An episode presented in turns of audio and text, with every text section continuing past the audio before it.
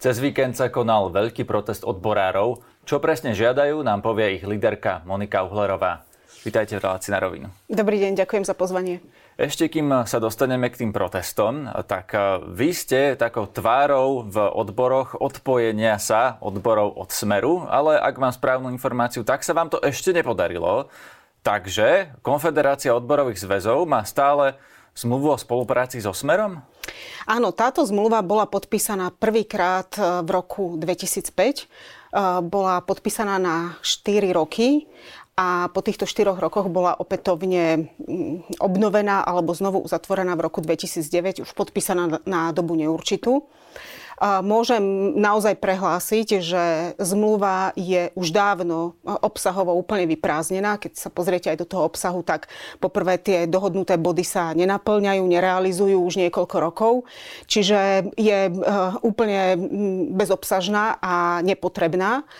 Ale je zároveň do spoločnosti a do istej časti trebárs aj našich členov a členskej základne negatívnym takým politickým signálom, že odbory sú zviazané s, s, s jednou politickou stranou cez aj konkrétne existujúcu zmluvu. Preto mojou ambíciou bolo, keď som vstupovala do kandidatúry a stále je, sa tohto zmluvného zväzku a záväzku zbaviť a mať úplne čistý stôl pre odbory, nebyť zviazaný zmluvne so žiadnou politickou stranou. Prebieha o tom u nás vo vnútri dosť intenzívna diskusia, pretože to rozhodnutie nie je na mne samotnej. Ja, akýkoľvek vstup do zmluvného zväzku alebo vystúpenie zo zmluvného zväzku u nás musí schváliť patričný orgán, v tomto prípade je to najvyšší orgán, ktorý zastrešuje všetky odborové zväzy, čiže aj celé spektrum členskej základne. A tá diskusia vo vnútri je trochu komplikovanejšia, ako som si predstavovala. No, pristavme sa pri tom, čo znamená komplikovanejšia. Vy máte vo svojej odborovej, teda členskej základni ľudí, ktorí chcú pokračovať v spolupráci so stranou Smer? Máme v členskej základni naozaj heterogénnu skupinu členov s rôznymi politickými preferen- preferenciami, tak to poviem. Čiže z tohto pohľadu to nie je nejaká homogénna skupina. Určite áno, aj tých, ktorí volia politickú stranu Smer a ďalšie politické strany. Je to úplne vec každého jedného člena, každého jedného občana, aké má politické preferencie a koho, koho volí. Na druhej strane si však myslím, že odbory bez ohľadu na politickú prof- preferenciu svojej členskej základne nemajú mať žiadne zmluvné zväzky so žiadnym jednou politickou stranou. Nevylučuje to komunikáciu, spoluprácu, pretože sa pohybujeme v jednom uh, politickom uh, systéme a spektre a uh, istým spôsobom na seba narážame a keď chceme presadzovať svoje požiadavky, tak uh, ich musíme uh, presadzovať aj cez uh, um, politickú reprezentáciu. Ale uh, tie obavy niektorých, ktorí um, uh, uh, až tak vehementne nepodporujú vystúpenie z tohto zväzku, vyplývajú hlavne z toho, z možných dopadov takéhoto rozhodnutia. Zároveň argumentujú aj možno istou podporou v minulosti strany Smer, keď bola vo vláde, že sa podarilo presadiť niektoré veci v zákonníku práce a podobne. Prepáčte, čo znamená tá podpora, ktorú ste spomenuli? Alebo tie následky, keby ste vystúpili z tej zmluvy so Smerom, keby ste zajtra ju hodili do koša a povedali... Že by sa nám to mohlo v budúcnosti nejakým spôsobom vypomstiť. Keď napríklad Smer bude znova vo vláde? Trebárs, povedzme, že, že aj toto sú pre niektorých riziká. Rizika.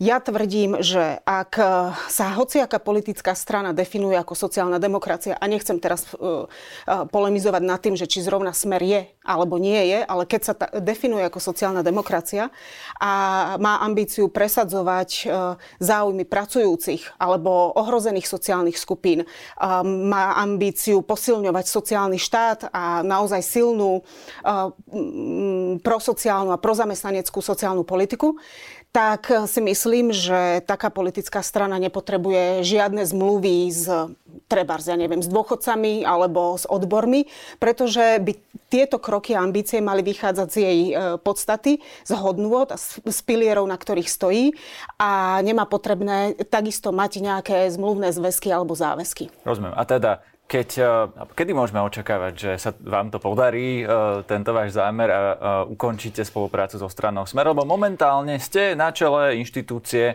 ktorá má zmluvu so Smerom. Áno. A zároveň moderujem túto diskusiu u nás vo vnútri. Cítim sa byť za ňu zodpovedná a cítim sa byť zodpovedná za to, aby sme tento cieľ dosiahli. Čiže mala som predstavu, že to bude ešte v priebehu tohto roka. Aj tak, ako máme naplánované zasadnutie, zasadnutia našich a rokovania našich orgánov, ktoré o tom rokujú alebo rokovali, tak si myslím, že by to v priebehu najbližších mesiacov táto diskusia mohla byť ukončená. Tucson, i tridsať, Santa Fe, Ioniq päť. Tieto a ďalšie modely značky Hyundai nájdete v novootvorenom showroome Autopolis na Račianskej stopäťdesiatpäť a v Bratislave. Nová predajňa Autopolis vás privítá v krásnych, novozrekonštruovaných priestoroch s prvou Hyundai elektrifikovanou zónou v Bratislave. Počas návštevy zaparkujte zdarma a môžete si dobiť svoj elektromobil. Navštívte Autopolis Hyundai showroom na Račianskej stopäťdesiatpäť á w w w bodka autopolis bodka es ká. Poďme na tie protesty, ktoré boli cez víkend. Uh-huh. Vy ste to nazvali ako protest proti chudobe. Uh-huh. Definujme si, kto sú tí chudobní, ktorých zastupujete. Lebo na Slovensku si vieme predstaviť chudobu. Uh-huh. Vidíme, vidíme osady, vidíme osamelých dôchodcov, ktorí musia platiť vysoké účty napríklad za kúrenie vo veľkom dome. Ale vy skôr zastupujete takúto pracujúcu chudobu, teda ľudí, ktorí, ľudia, ktorí sú v odboroch, sú väčšinou pracujúci. Ako to vyzerá? Kto uh, sú títo pracujúci chudobní? Mm. Ja najskôr tak všeobecne by som povedala, nechcem zachádzať do definícií chudoby, pretože tých definícií môže byť viacero. A, ale v podstate chudobný človek alebo sociálne vylúčený človek je človek, ktorý má sťažený prístup k nejakým materiálnym statkom, k bývaniu, k vzdelávaniu, k zdravotnej starostlivosti, k sociálnemu zabezpečeniu. A postupne sa tento človek stáva alebo dostáva na okraj spoločnosti a spoločenského záujmu. No a keď sa pýtate na práve špecifickú skupinu pracujúcich chudobných, to, sú, to je v podstate skupina ľudí, ktorí pracujú, ale napriek tomu sa dostávajú do tohto stavu ohrozenia chudobou, rizika chudoby alebo ano, do tejto materiály. To je jasné, preto ma zaujíma, materiály... kto sú a ako ich život vyzerá. Už ste povedali, že majú sťažený prístup k rôznym bežným službám, ale kto sú tí ľudia? To, máme si to predstaviť tak, že sú to naozaj ľudia, ktorí majú minimálnu mzdu, alebo napríklad sú v chudobe už aj mnohí takí, ktorí zarábajú viac ako mm-hmm. minimálna mzda. Keby som vychádzala z objektívneho posúdenia toho, kto je chudobný, ktoré, čo sa teda e, posudzuje na základe nejakých presných výpočtov, e, koeficientov a údajov, tak by som mohla povedať, že na Slovensku je chudobou ohrozených zhruba šesťstošesťdesiat tisíc osôb. To je viac ako desať percent populácie. Áno, áno, e, je to zhruba dvanásť percent a e, bohužiaľ toto percento rastie. Zároveň sedem percent pracujúcich môžeme na Slovensku definovať ako pracujúcu chudobu alebo pracujúcich chudobných.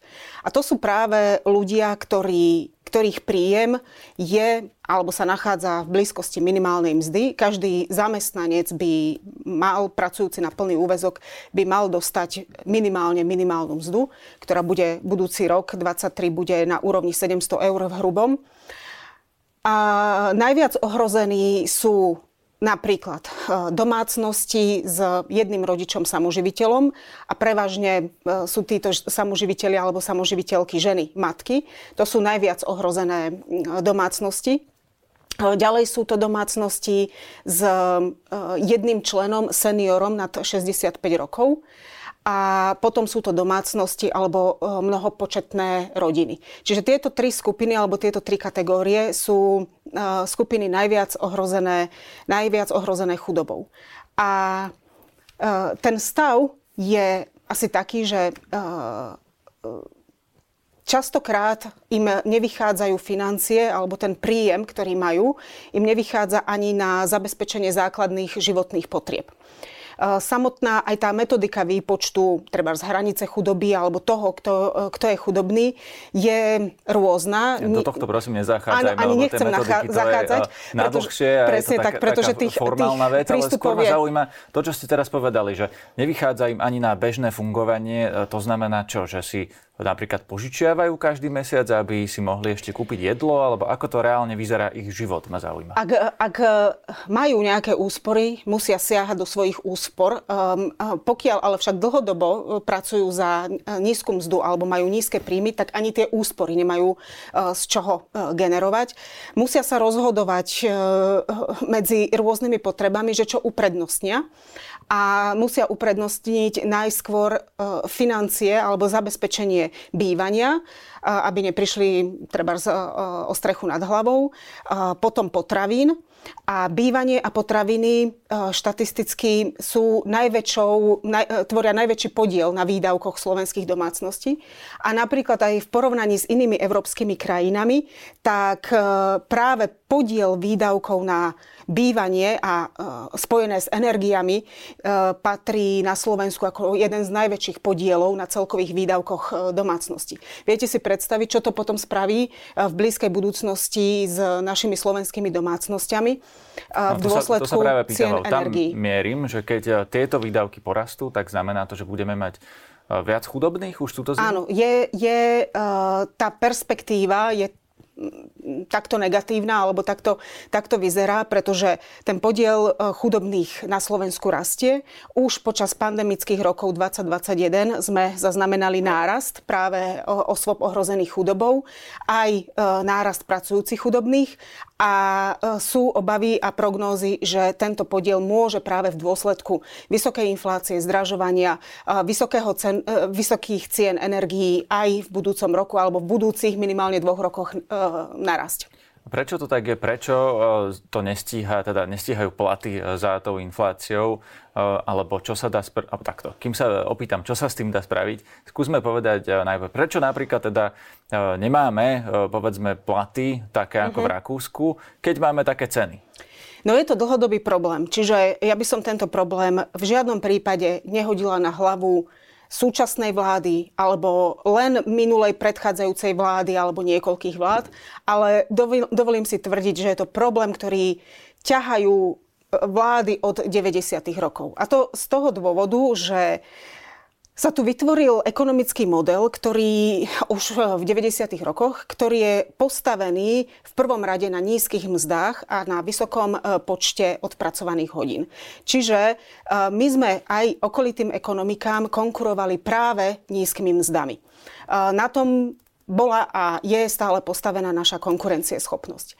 Ďalším problémom je aj celkový charakter hospodárstva a jeho veľmi slabá diverzifikácia, čo znamená, že pokiaľ sa priemysel alebo teda výrobná sféra sústredí len na automobilový priemysel bez um, odvetví s pridanou hodnotou, čo je napríklad veda, výskum. Veda, výskum pre automobilový priemysel sa realizuje niekde úplne inde. Tu je už len ten, ten uh, dôsledok, čiže poviem veľmi ľudovo, montovňa. No dobre, ale tu vás zastavím, pretože uh, tak predstavme si, že by zajtra niekto zriadil vedecko-výskumné centrum pre vývoj automobilov uh, na Slovensku. Slovensku mal by dostatok zamestnancov, veď nie sú Slováci práve kvalifikovaní na tie práce, ktoré, vyráb, ktoré teraz robia, teda, mm-hmm. že montujú tie veci, mm-hmm. máme dostatok Áno, a to vedcov je, to je v podstate a ľudí, aj, ktorí by vedeli urobiť tieto veci? To je v podstate aj dôsledok toho modelu, aký je tu dlhodobo pestovaný alebo podporovaný, čiže Uh, lacná pracovná sila, uh, nízko kvalifikovaná pracovná sila a veľký objem odpracovaných hodín. Uh, teraz po tridsiatych rokoch uh, naozaj uh, narážame na to, že trebárs celoživotné vzdelávanie nefunguje. Uh, máme odliv mozgov alebo dlhodobý odliv mozgov do, do iných krajín.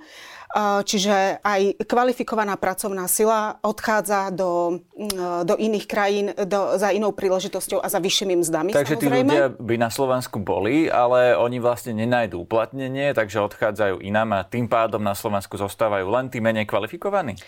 Uh, tí, ktorí sú treba znútení tu nejakým spôsobom zostať, uh, nechcem povedať, že teraz všetci na Slovensku žijeme z donútenia, ale uh, naozaj pokiaľ majú zamestnanci príležitosť ísť za vyššími mzdami a možnosť ísť za vyššími mzdami do zahraničia so svojou kvalifikáciou, už aj tie kvalifikačné alebo to samotné vzdelávanie už hľadajú mnohí, uh, mnohí v zahraničí, ale nadväzuje to aj, aj na to, že Uh, mnohí mladí ľudia sa rozhodujú študovať v zahraničí už len preto, lebo tam chcú potom zostať. Čiže už ani neposudzujú, či sú napríklad tie univerzity kvalitnejšie. Určite by sme našli kvalitné univerzity aj na Slovensku, ale uh, už to spájajú aj so svojou perspektívou do budúcnosti, ktorú sa nespájajú so životom na Slovensku.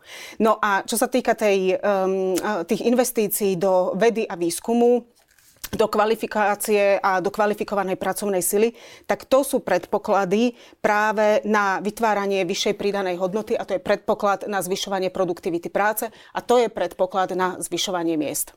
Takže kto by mal čo urobiť, aby sa to zlepšilo?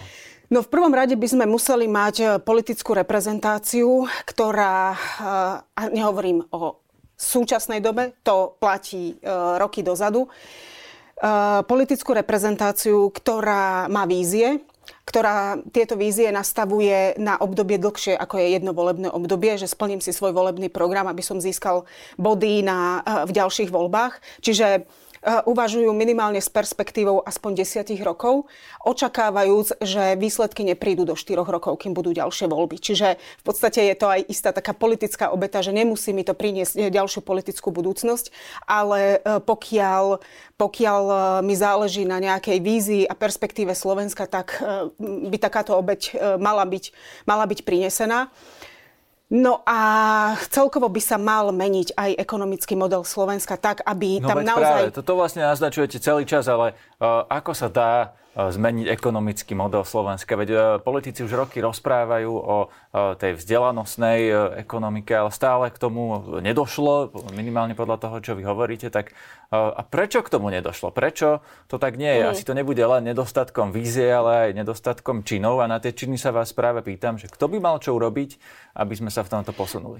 Možno aj nesprávnou interpretáciou toho, čo napríklad je vzdelanostná ekonomika.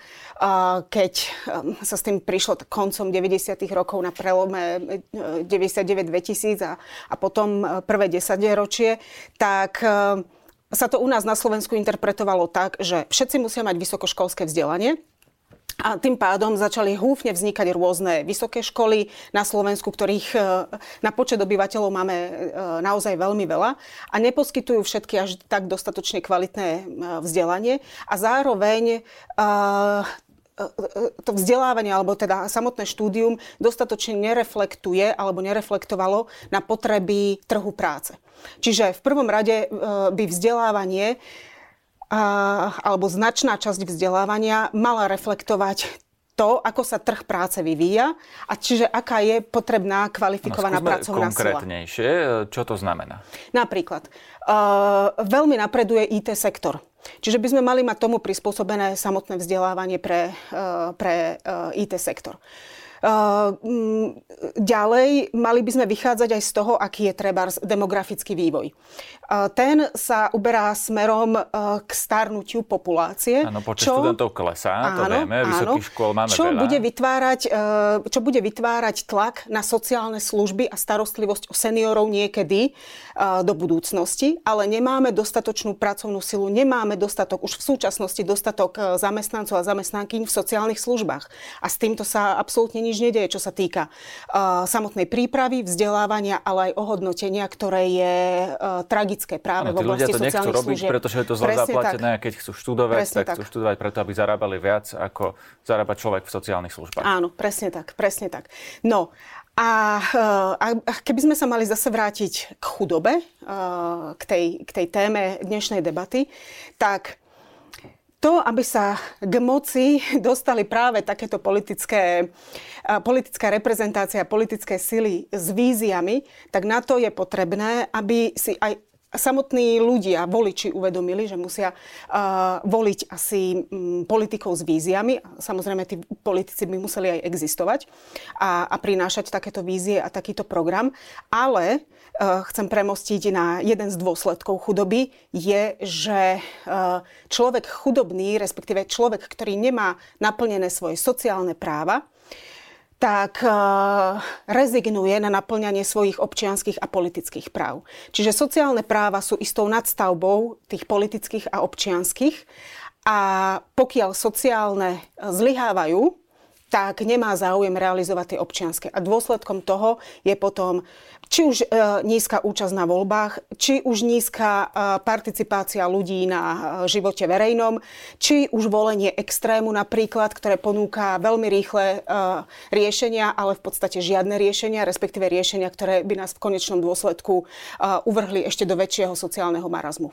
Áno, tu hovoríte vlastne o populizme do veľkej miery a o, tu sa dá na, o, diskutovať napríklad o tej téme, že či človek, ktorý naozaj o, je ohrozený chudobou, rozmýšľa o témach ako korupcia. Pretože mm. o, videli sme napríklad, že strana Smer, ktorá sa zameriava na starších voličov, na voličov na vidieku, im v podstate o, často rozdávala peniaze a o, tí ľudia to aj tak vnímajú, že sa pýtajú, že kto vám čo dal na tých politikov, lebo sú vlastne ako keby odkázaní na o, to, že im štát niečo dá. A Robert Fico to pochopil mm. a rozdával. A moja otázka na vás je, že či tí ľudia o, sa naozaj nevedia vlastne zaoberať napríklad korupciou, alebo ju nechcú vidieť tým, že vlastne rozmýšľajú inak o, svojom, o svojej existencii. Mm-hmm. Um, opäť sa len vrátim k tomu, čo som povedala pred chvíľou. Uh, človek sociálne vylúčený, človek chudobný uh, rezignuje na realizáciu svojho občianstva a aj na témy uh, s tým spojené. Čiže, keď to poviem veľmi jednoducho, nezaujíma ho nič iné, okrem toho, ako zabezpečiť svoju existenciu a naozaj ako, ako prežiť. Lenže každý jednotlivec by mal dôstojne žiť. Nie rozmýšľať nad tým, uh, ako, ako má prežiť do druhého dňa a obávať sa o svoju existenciu, ktorá je uh, neistá a nejasná trebárs o týždeň alebo mesiac. A nenaštve ho potom ešte viac, keď sa dozvie, že nejaký politik niekde niečo ukradol, že nejaký šéf štátnych hmotných rezerv napríklad má veľké, teda niekoľko bytov, zlaté tehly doma a podobne? Mm, ja si myslím, že, že to asi naštve každého, nie len, uh, nie len samotného, samotného chudobného, ale uh, výskumy potvrdzujú napríklad aj to, že v chudobnej spoločnosti je oveľa nižšia miera solidarity, nejakého vzájomného súcitu, pochopenia a dôvery.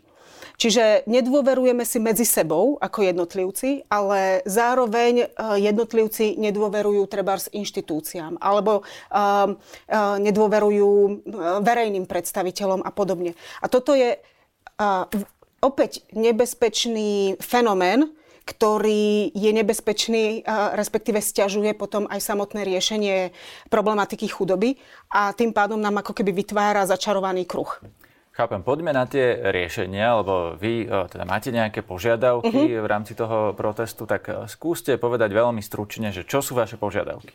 My sme vyzvali vládu a parlament, aby urýchlene riešila práve sociálnu situáciu spojenú so zdražovaním no a, a s cenou energií. Hlavne, aby zacielila na tie najviac ohrozené sociálne skupiny, ale dovolím si tvrdiť, že medzi tie skupiny ohrozené sa už dostávajú samotní zamestnanci, čiže zamestnanie alebo práca nie je sto percent predpokladom toho, že sa zdražovanie nás nejak nedotkne alebo nás ano, existenčne neohrozí. Áno, tomu rozumiem, o tom sme sa teraz ano. rozprávali, ale aby... zaujíma ma, že čo by teda vláda mala urobiť? Mala by vláda im rozdať peniaze, alebo čo by mala vláda urobiť? Ako tým ľuďom pomôcť? Mm-hmm. Prijať e, m, podľa napríklad vzoru mnohých európskych krajín. E, nie je náročné to dopátrať. Ja samotná mám sumár e, všetkých opatrení, ktoré prijali iné európske krajiny. A mnohé siahli práve po e, riešeniach mohli by sme to nazvať rozdávania. A po riešeniach treb, trebárs rôznych sociálnych kompenzácií alebo energoš, energošekov, alebo poukazovali istú adekvátnu sumu práve najviac tým ohrozeným skupinám, ale potom, potom aj širokému spektru obyvateľstva. Ale napríklad, počkajte, kde by sa potom tie peniaze mali zobrať? Lebo takéto rozdávanie, to je presne to, čo sme kritizovali pri vláde Roberta mm-hmm. Fica. Ja teraz nespochybňujem, či to tí ľudia potrebujú, alebo nie, mnohí áno, ale viete, hospodárenie štátu je aj o tom, že máte napríklad nejaký dlh, je tam dlhová brzda, čiže ten štátny rozpočet nie je nekonečný, čiže keď niekomu máte dať, musíte inde zobrať, no tak kde by sa tie peniaze mali zobrať? Mm-hmm. Uh, napríklad teraz je už v parlamente návrh, na, návrh zákona o štátnom rozpočte pre rok dvadsaťdva, navýšenie, o, ale, navýšenie, ale zároveň aj vyčerpanie jeden a pol miliardy tzv. Nadvýberu, čo sa vybralo do príjmovej časti viac ako rozpočet pre rok dvadsaťdva predpokladal. Malo by o tom prebie, prebeh, prebehnúť hlasovanie. Nebudem ho komentovať, lebo vnímame, že je tam nejaký problém získať dostatočnú podporu na to, aby to bolo schválené. Ale to je napríklad jeden z balíkov peňazí, ktoré môžu byť použi- alebo by mali byť použité na práve tieto sociálne kompenzácie. Aj je ten predpoklad, alebo teda um, cieľ, cieľ vlády to rozdeliť práve na tieto kompenzácie. Dobre, nie je lepší... Ne, neexistuje nejaké lepšie riešenie v zmysle, že rozdať peniaze neznie veľmi systémovo. Lebo keď ste ho tu hovorili napríklad o vzdelanostnej ekonomike, tak napríklad mi napadá, že či investovať do nej nie je lepšie riešenie, ako tie peniaze iba rozdať. A poviem vám aj prečo, mm-hmm. pretože sú ekonómovia, ktorí hovoria, že keď rozdáte peniaze ľuďom, no tak predsa zvýšite dopyt a ten dopyt zase zvýši mm-hmm. infláciu. Čiže aj to je nejaký začarovaný kruh. Áno. Keby sme mali... Uh... nastavenie sociálnej, daňovej, uh, hospodárskej politiky krajiny také, že uh, eliminujeme práve uh, mno, uh, veľké skupiny ľudí, ktoré sa prepadnú uh, do, pod hranicu chudoby alebo sú ohrozené chudobou, a mali by sme tak nastavenú sociálnu politiku dlhodobo, tak momentálne sa nachádzame v takom momente, že možno ani nemusíme riešiť a hľadať, uh, hľadať tie uh, financie na kompenzácie, pretože tou dlhodobou systematickou sociálnou politikou a nastavenou mm, so silnou sociálnou ochranou by e, nás moment, v tomto bode priviedlo do stavu, že nemáme tak sociálne ohrozených e, ľudí alebo sociálne skupiny. Dobre, ale aj ale... na tú sociálnu politiku potrebujete tie peniaze. Áno. A tie, e, tie získavame, alebo poviem to takto. Prečo? Čo je, čo je dôsledok chudoby? Dôsled, chudoba je dôsledkom nerovnosti, a to znamená nerovnomerného prerozdeľovania bohatstva. A na to, aby sme dosiahli aké také spravodlivé alebo rovnomerné rozdeľovanie bohatstva, máme nástroje ako daňová politika, čiže zdaňovanie bohatých alebo tých, kde tie peniaze sú. Dane treba platiť. Toto nemáme nastavené dobre? Čiže vy by ste Myslím si, že nie. Ja som zástancom navrhli... progresívneho zdaňovania napríklad. Čiže by sa malo viac zdaniť tam, kde peniaze sú. Bohatí. No áno. Tak skúsme to navrhnúť, alebo povedzte, že ako by to malo Dlhodobo byť. To navrhujeme. Dlhodobo to uh, navrhujeme, že tí, ktorí sú... Uh, uh, najmenej platení, alebo teda sú v nízkopríjmovej skupine. Už dnes platia mali... málo, pretože vlastne je nezdaniteľná časť základu dane, čiže to sa, keď sa im odpočíta, tak často tí, áno, ktorí zarábajú ale... najmenej, vlastne neplatia dane, alebo ich platia kedy naozaj si, najmenšie. Kedy si, lebo nezdaniteľná časť základu dane sa odvíja život, od sumy životného minima. Je to nejaký násobok sumy životného minima. Keby tento násobok životného, sumy životného minima dosiahol napríklad úroveň mesačnej minimálnej mzdy alebo ročnej, keď to vezmeme v balíku, tak by práve zamestnanci, ktorí poberajú minimálnu mzdu, neplatili dane. To si myslím, že by bolo spravodlivé. A postupne do, podľa rôznych príjmových kategórií by sme sa mali dostať, podľa môjho názoru a preferencie práve toho progresívneho zdaňovania, že práve najvyššie príjmové skupiny by mali mať nastavenú najvyššiu e, daňovú sadzbu. To považujem za sociálne spravodlivé a to považujem aj za... vyššiu ako teraz. Áno, vyššiu ako teraz. Aká by mala byť teda? Mám škandinávske krajiny, kde sa tie percentá sadzby použi- pohybujú na úrovni štyridsať percent. A tí občania sú ochotní tie dane platiť, pretože vedia, čo spätne vo forme verejných služieb uh, dostávajú, hej, v podobe, či je vzdelávanie, sociálne služby uh, a tak ďalej.